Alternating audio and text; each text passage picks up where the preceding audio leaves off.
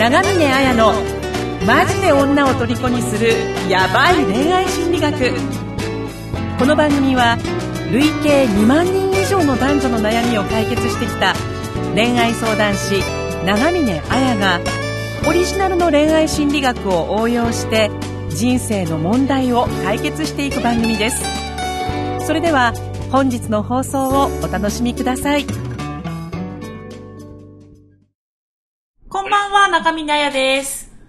こんばんは、インタビュアーの村松です。はい。今日も金曜日になりましたので、ポッドキャストの方をお届けしていきたいと思います。えー、長峰さん、今日もよろしくお願いします。はい、こちらこそよろしくお願いします。はい。それでは早速なんですが、はい。えー、周平さん、えー、26歳からのご相談です。はい。えー仕事で悩んでいます。うん。世間でいう大企業に高卒で現在も勤めています。製造業です。最近、肉体的にも精神的にも辛いです。うん。しかし、給与、福利厚生は非常にいいため、とどまっています。うん。しかし、製造業はすごく嫌いです。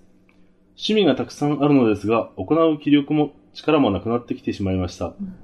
将来を考えるとどうすればいいのかわからなくなって堂々巡りです。よかったらお話聞いてもらえませんか？というご相談です。お話聞いてますよね、村松さん、我々。はい なんか、この、この後続きそうなのに終わってますよ。そうですね。聞いてもらえませんか？あ、いいですよ、みたいな。なんかまるでここにね、はい周平さんがいるかのように待ってたんですけど、はいここで相談文は終わってます。はい。はい。でも、ちょっと大変そうですね。なんか、ね、高校、高校卒業してからですから、多分、もう8年ぐらいは勤めてらっしゃるんですかね。そうするとあ、今26歳で。はい。で、まあ大手企業、大企業だけど、まあ製造業で、その肉体的にも精神的にも辛い、辛いけど、まあ休みの状況とか給与っていうのもまあ、いいから一応とどまっているけど、やりたい仕事でもない、じゃあどうすればいいですかっていうところだと思うんですよね。はい。うーん。どうですかねすどうですかね。なんか、どうどうですか村松さんから見て。あ、僕から見てですか？はい。あ、どうでしょう、その、周平さんには申し訳ないんですけど、うん。あの、自分は 好きなことばっかやって生きてきたんで、なんとも。ああ、な、なるほどですね。あの、うんはい。まあそういう、そういう、えーだいなんかそういうところにいたことがないからわからないっていう感じですね。そうですね、あの、嫌いになった仕事ってあんまり、今までなかったんで、うーんだ。から多分すごい自分では想像できないぐらい大変なんだろうなっていうことしか。わからああなくて、そうですよね。はいやっぱす好きなことを仕事にしてきたっていう時に、逆にね、嫌い嫌いなことやってるっていうのはすごい辛いんじゃないかなっていうのもありますよね。そその代わり周平さん、僕ずっと貧乏ですよ。あ、なんかね、福利厚生非常に良いとかってね、書いてありますけど、まあそうですね、なんかでも、最近の、なんか、いろいろ、まあ、い今現在やってるマン・オブ・ゴールドプログラムだったり、まあいろんな相談とか直接聞くと、まあはじめ皆さん恋愛の相談で入ってくるんですけど、やっぱり恋愛が、恋愛だけじゃないんですよね、うまくいってないのって。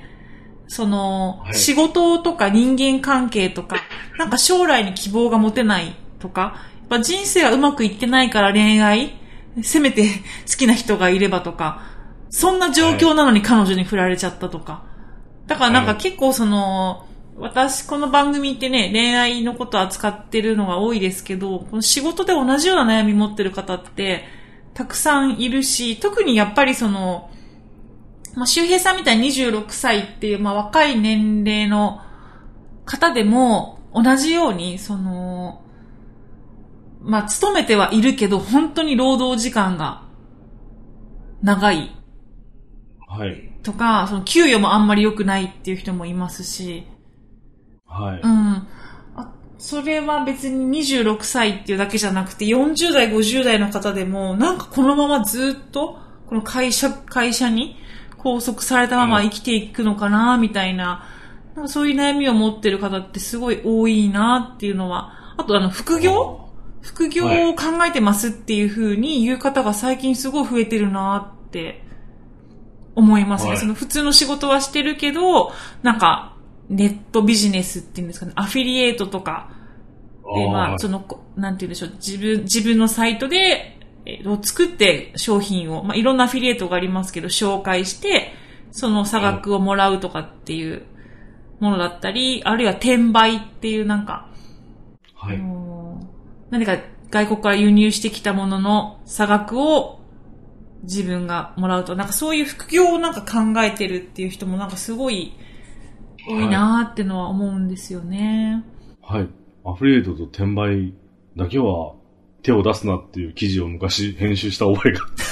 まあでもね、今ね、お、それ結構、結構前の話じゃないですかそうですね。そうですよ。でも、でも、ね、ネットだったらいろいろやっていけるっていうのもあって、まあ多いのかなと思うんですけど、ええあの、まず、その周平さんの状況として、あの、本当に、今の日本社会の状況、その自分が置かれている環境っていうのをすごい知っておいた方がいいと思うんですよ。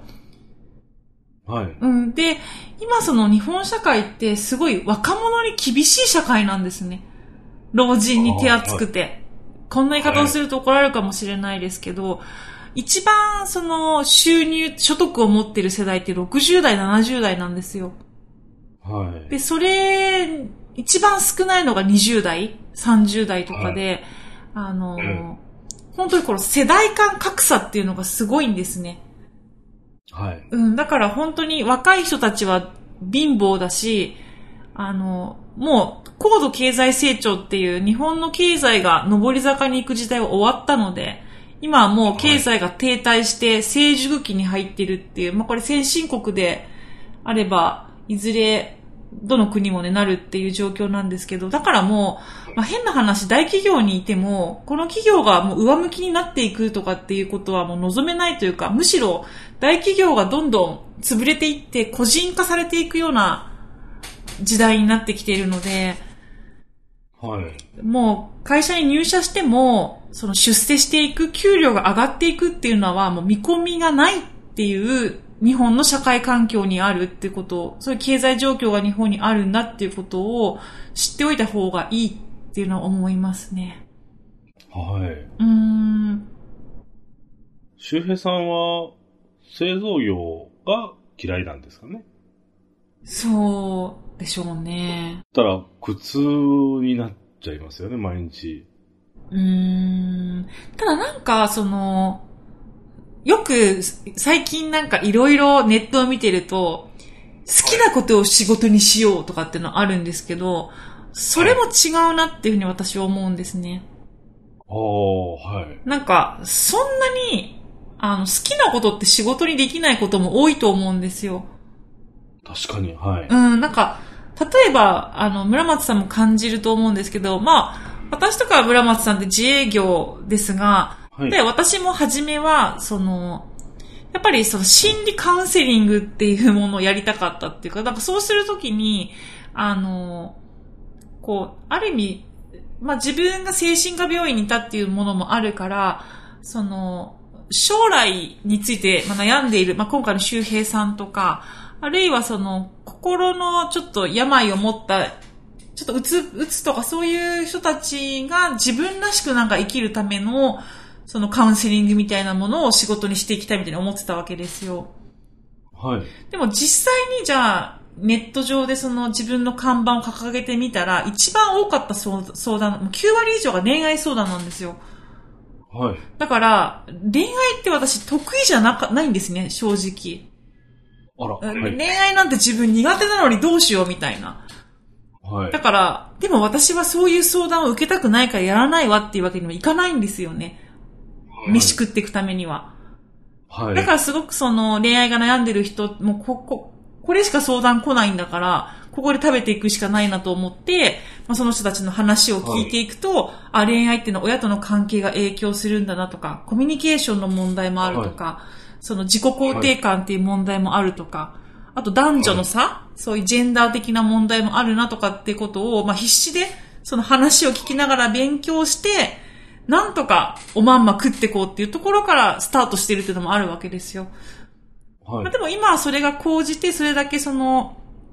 恋愛相談苦手とかじゃなくて、それだけ、その愛に関わることっていうのは、人にとって大事なんだっていうことの気づきを得たから、今はあえて積極的にやってるっていうのもあるんですけど、だからその、はなんていうのかな、好きなことで食べていこうよっていうので、そんなことできるはずもないっていうのも、そんなに甘くはないってことは言いたいわけですね。とりあえず、はい。あの、何やるにしても、その勉強しなきゃいけないことはあると思うし、あの、はいまずマネタイズすることが大事っていうか、お金になんなきゃ生活できないっていうのもあるので、あの、そうですね、はい。だからなんか好きなことをして仕事嫌いだからやらないっていうふんわりしたことは言ってられないっていうのもあるんじゃないかなっていう気はするんですよね。はい。自分ももともとね、あの、音楽制作会社でして、うん。その、レコーディングしたり、CD を作ることをやってたんですけど、ああ、カレー屋さんだけじゃないんですね。カレー屋さんの元が音楽会社なんですよ。はい。でもあの CD が売れないんで、やっぱり今の時代。そうですよ。あの、どんなにいいものを作ってもお金にならないんですよ。うん。なんで、食べていくためにカレー屋さんに転身して、まあ両方やりながら。うん。ねでもあの、当時の機材とかその音楽機材は、もう結構いいやつはまだあるんですけど、うん。それを、それを駆使して、この長峰さんのこのキーキー言う椅子の音を消してる、すいません。これね、あの、村松さんあれなんですよね、あの、インタビュアーやってくれてるだけではなくて、その、ね、ミュージシャンでもありますから、この、ポッドキャスト編集もやってもらってるんですけど、私がね、これ動くために確かに椅子、ちょっともう、と止まってやるようにします。ノイズ除去で、多分ずっとでもなんかあの、消してる。やっぱり、やっぱり一つ頑張ってきたことがダメになっても、どこかで何かと繋がるとこってあると思うんですよね。そうですよね。な村松さん頑張ってて、音楽のこと、音楽の編集が、長峰のこの椅子のギシギシをね、消すっていう。はい、消す役に立つっていう。なんで、周平さんも何か、今、製造業嫌いかもしれないですけど、うん。どこかで何かに繋がる気がするんですよね、まだ。そうですね。だから、うん。本当に言えることって、まず、あの、ライスワーク、食っていくためのものと、ライフワーク、ライブワークっていうんですかね。その自分の人生を豊かにすることっていうのを分けて考えてもい。いんじゃないかなって思うんですね。その好きなことを仕事にするっていうのって、本当にその、ある意味今、私とか村松さんの状況だったら、その工夫に工夫を重ねて、例えば料理も好きだし、カレーっていうのもやってみようっていうところで、音楽の仕事も成り立ってるっていう、なんかその、はい。なんていうのかな、ライ、ライブワーク？ライフワーク、そのはい。好きなことだけ、好きなことをやるためにライスワークの方をしっかりこう根付かせてきたから、両方成り立ってるっていうのもあるじゃない。好きなことも仕事にできてるっていうのもあると思うし、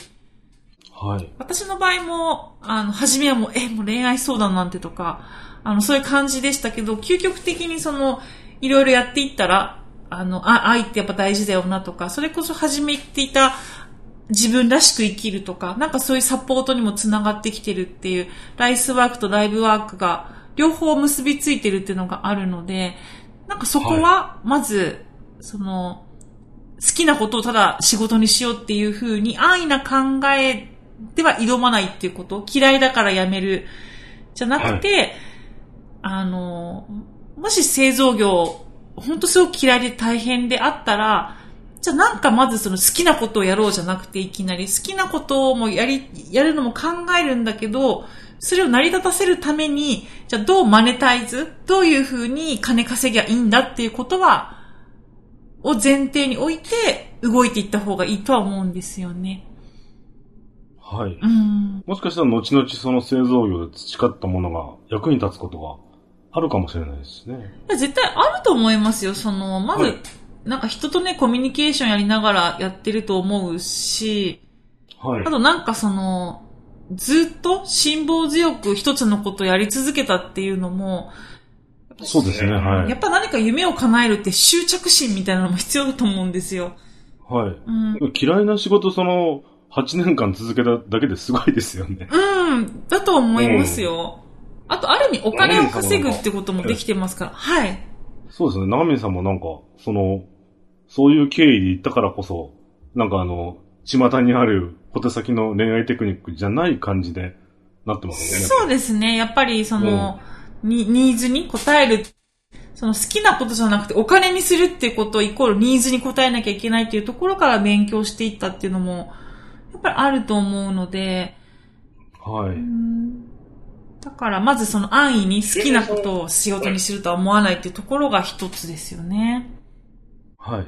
周平さんは将来を考えると、あの、わからなくなってしまうと言ってますけど、どうでしょうね？そうですね。なんか、今すごい、中学校の時のあの担任の先生の言葉を思い出してしまったんですけど、聞きたいわー どんな感じなんですか？よくあの、あの、仕事をしなさいってよく言ってたんです。で、あの、仕事と生きていくための、あの、なりわいは違うと。あええ。よく生きていくために稼ぐなりわいは持ちつつも、将来の自分のためになる仕事を必ずしなさいと、毎日。ー。うーん。っていうの人だったんで、ああ、確かにと思いながら。そうですね。でもそれ大事ですね。なんか、私も病院にいるとき、病院に勤務し、精神科病院の方に6年ぐらい勤務してましたけど、その時も、あの、まあ、自分が偉いとかそういうふうに言いたいわけではないんですけど、なんかみんな、給料もらったら飲んで食って、なんか飲み会して終わっちゃうみたいな。でも私ずっと、なんかいろんな勉強してたんですよね。産業カウンセラー。もうちょっとその、は病気を離れた人のためのカウンセリングを勉強したいっていう風に講座を受けたりとか、はい。あとは、その、もっと精神世界、そのスピリチュアル的なことも勉強したいなと思って、オーラソーマとか瞑想とか、そういうことをやっていたりとか、だからその、はいそれってやっぱり、本当にその、誰の、誰に対して、だどんな悩みも解決できる人になりたいと思ってたんですよ、ずっと。はい。うんだからそれがあったからずっと自己投資してきたっていうのもあるので、やっぱその仕事をしなさいっていう、なんかやりたいもののために投資していくっていうのは大事だとは思うんですよね。はい。うんなんで、周平さんまだ26歳ですから、その、お仕事大変だと思いますけど、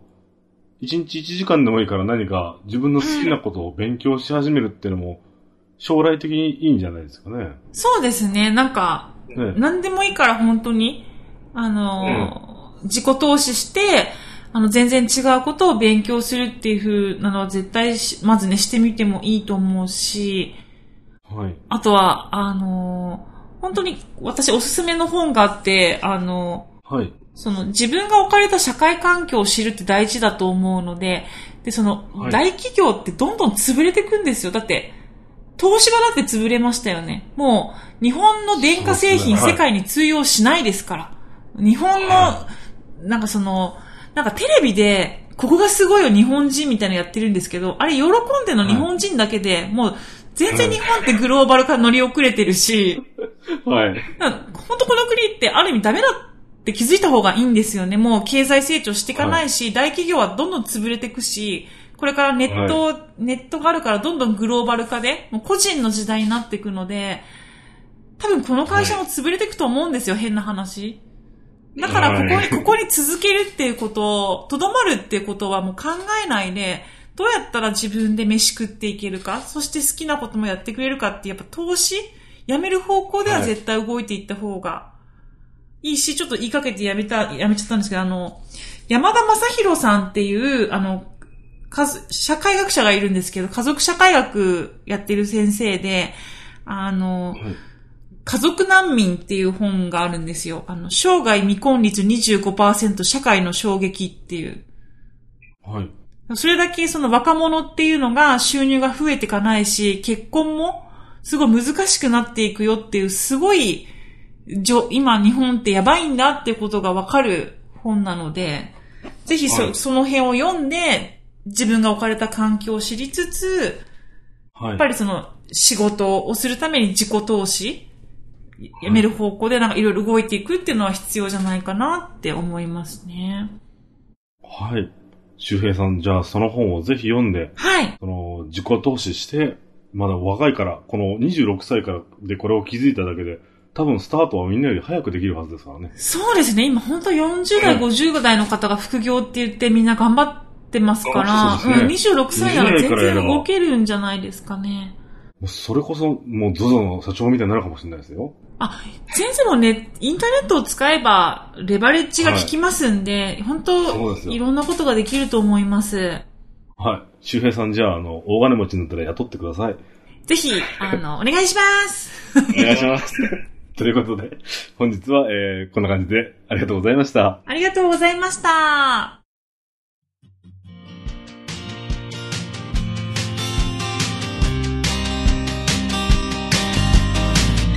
本日の番組はいかがでしたか？